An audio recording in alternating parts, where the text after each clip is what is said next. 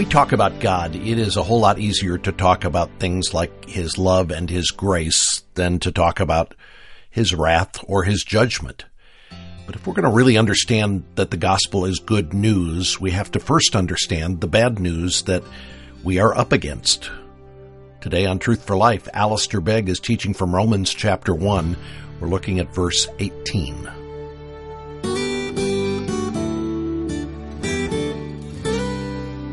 The scriptures are unashamed from beginning all the way to the end to say that God is provoked to anger by the rebellion of his creation. We go back to the opening verses of Genesis and to Genesis three. And eventually Adam and Eve are banished from the garden. The garden, the entryway into the garden is now protected by a fiery sword. Oh, you say, what a dreadful thing to do. Oh, no. God was only giving them what they had already chosen. Because remember, they had already hidden from God. They hid from God. They suppressed the truth about God. And they were banished by God. Now, we cannot dodge this. The stubbornness of God's people, you read of it in the Exodus, all into Deuteronomy. Take, for example, Sodom and Gomorrah. What is Sodom and Gomorrah? Apart from the expression of the wrath of God against the fact that those whom he has made, made to love him, made to know him, made to serve him, they decided we will love ourselves, we will not serve you, and we will do whatever we want. Now, what do you want? Indifference to that? An indifferent God? Oh, that's okay, whatever you want to do. How could that be an expression of love? No, he loves them so much, so as not to tolerate that, so as to explain how important it is. Now, Paul, in, here in Romans, is dealing with this very expressly. When you think about all of the fears, all of the anxieties, all of the neurosis of our contemporary world, and you realize that on that great day, when the Apostle John gets a glimpse into the future.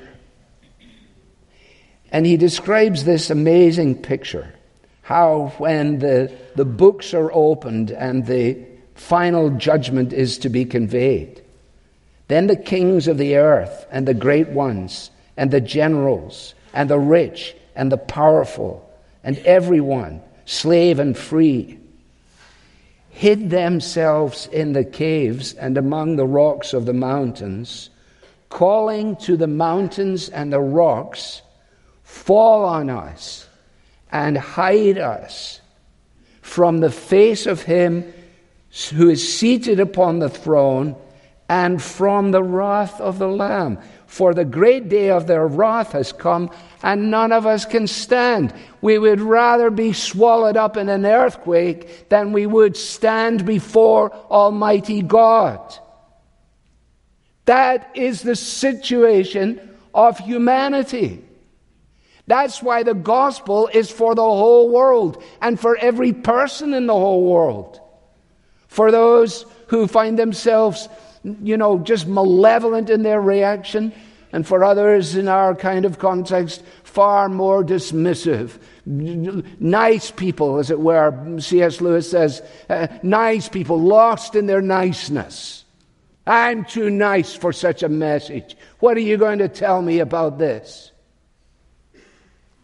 Bruce Milne, whose book we studied some time ago, As Elders Know the Truth, he says, besides the wrath of God, all other human dreads and fears are mere bad dreams. All our other needs, however acute or extensive, pale into relative insignificance. Now, there is an inherent logic in this that I hope you are not missing. That God's provision of a Savior is directly related to our predicament as sinners. Again, again, when Paul is writing to uh, the Thessalonians, uh, in, in just the briefest of statements, in First Thessalonians one, Uh, he's talking about different things. He says, they themselves report concerning the reception we had among you and how you turned to God from idols to serve the living and the true God. That's what they'd done. You see, they decided that they would just worship whatever they chose, which is exactly what we do today. Oh, we don't necessarily have little figurines or whatever it might be, but we can worship money, worship sex, worship achievement, worship notoriety, worship how many people we've got on our Facebook page. We can worship whatever we choose, and we will continue to do so until we have turned from idols to serve the living God and to wait for his Son from heaven, whom he raised from the dead, Jesus, who Who does what? Who delivers us from the wrath to come. That's what he has done. Adopted into his family, justified in his sight, clothed in his righteousness, and set free, delivered from that final day. But notice very carefully that here in Romans one, although he does address it in Romans chapter two, Paul is not talking about that day. Notice as what it says. The wrath of God is not future tense, it's present tense. The wrath of God is revealed. Is revealed. You see, when the wrath of God is gone, actually the gospel's gone.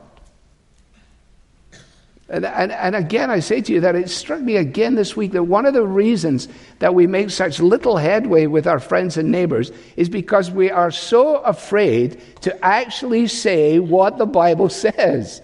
And so they're saying, I get it for you, apparently it's nice for you and everything, but it doesn't matter to me. Well, then we have to say, oh yes, but it does. And when the gospel is gone, it's on account of the fact, ultimately, that the wrath of God is gone. You see, if people don't need a Savior, they'll be happy with an example. If they don't need a Savior, they'll be happy with a guru. If they don't need a Savior, they'll be happy with a life coach. But Jesus did not come to do that. No fear in death. No need for the atonement. No need for the cross. Actually, no need for salvation at all. Unless the human predicament is as reported. We say it's a very long introduction because you haven't even come to the phrase. Well, here we are. This is a long journey. For the wrath of God is revealed. In other words, it is already being revealed. How is it being revealed? It's being revealed in the ungodliness and unrighteousness of people who, in their rebellion against God, suppress the truth. The same righteousness of God that is revealed in the good news of verses sixteen and seventeen is the only answer to the wrath of God being revealed in human society. The, the manifold chaos that is described in the balance of this first chapter was Rome, but it's always everywhere, to one degree or another. The righteousness of God revealed in the gospel is the only answer to the wrath of God being revealed in human society. Ungodliness. Ungodliness. The most broken commandment of all the commandments is what? Number one. You shall have no other gods before me. That's ungodliness. It is revealed against all the ungodliness. Because the response of man is to say, oh, yes, we will. Yes, we will. And therefore, idolatry is an attempt to get rid of God. And since it is impossible to get rid of God, plan B then is a determination to live as though we had succeeded in getting rid of God. Plan A, let's get rid of God, can get rid of God, then let's live as if there is no God. That way, as Huxley very honestly said as an atheist, that will free me up both politically and sexually to do whatever I want. That was his straightforward acknowledgement of what he was doing.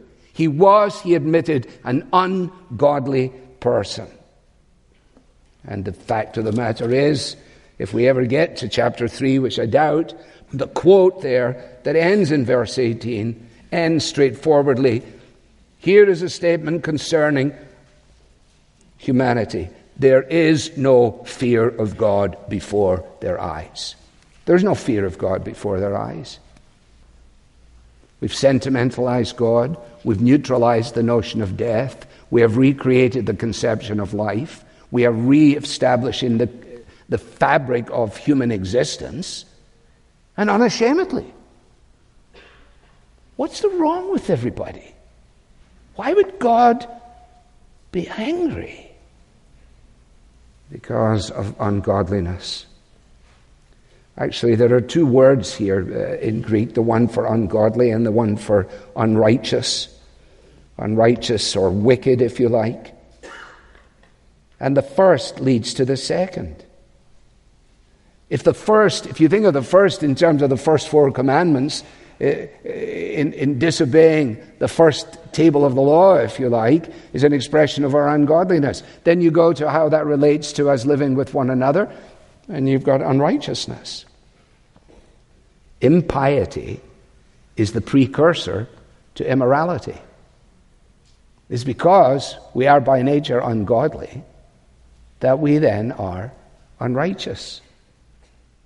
And, says Paul, these are the characteristics of people who suppress the truth. Who suppress the truth.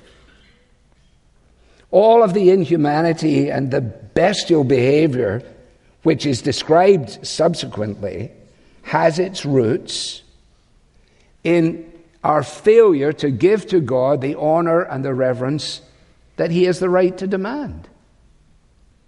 Now, it's a very different view of humanity, isn't it, than that which is currently in vogue. And that's what, in part, we're up against.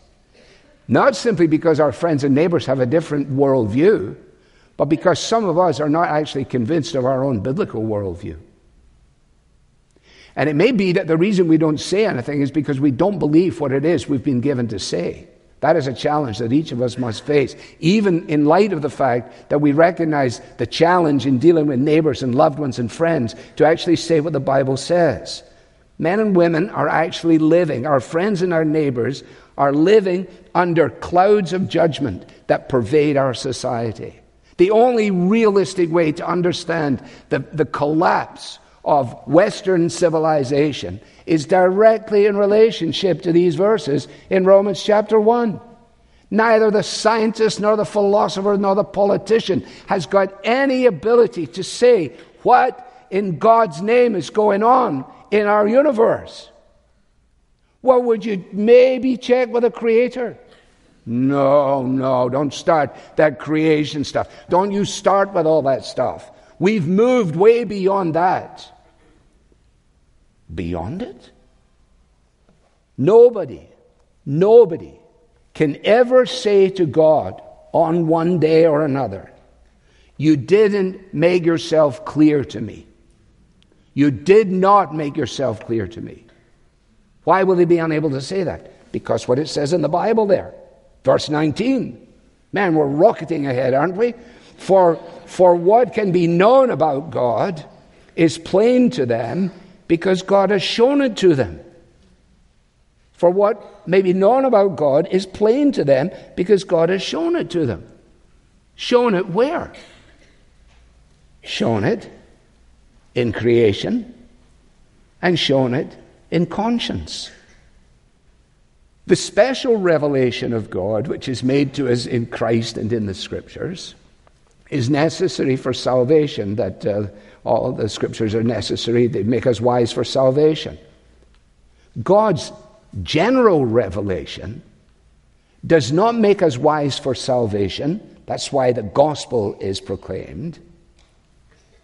But it makes God so clear to us that it means that none of us are able to say, but you didn't make it clear. So the difference is that special revelation, where God opens our blind eyes and softens our hard hearts, is unique to those who believe. God's general revelation is on display for everybody. So you can look at the moon. Uh, God's general revelation is natural. God's special revelation is supernatural. God's general revelation is continuous. God's supernatural revelation is immediate and specific. So, for example, the heavens declare the glory of God, and the firmament shows his handiwork, Psalm nineteen. Day unto day uttereth speech, and night unto night showeth knowledge. In other words, it's always there before you go to bed, and it's always there when you're waking up. It's always there. Look up. Look up. That's what the psalmist is saying. And it is also creational, as opposed to salvific. Now, what does that mean? Well, it means this: that God says that our rebellion is a choice and our atheism is a choice.